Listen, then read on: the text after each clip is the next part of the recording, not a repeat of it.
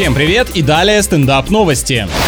На аукционе в Вене продадут две легендарные советские камеры. В них отбывали срок такие известные писатели и общественные деятели, как... Э, продолжение — это, конечно, моя отсебятина, речь о фотокамерах.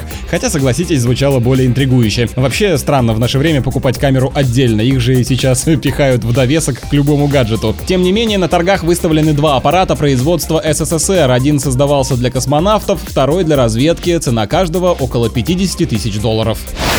92-летняя жительница Британии за два года связала из пряжи копию дворца, который принадлежит Елизавете II. Правильно, внуки все равно не оценят, а бабушка-королева в силу возраста должна знать толк в шерстяных вещах и точно будет благодарна. На этом пока все. С вами был Андрей Фролов. Еще больше новостей на нашем официальном сайте energyfm.ru.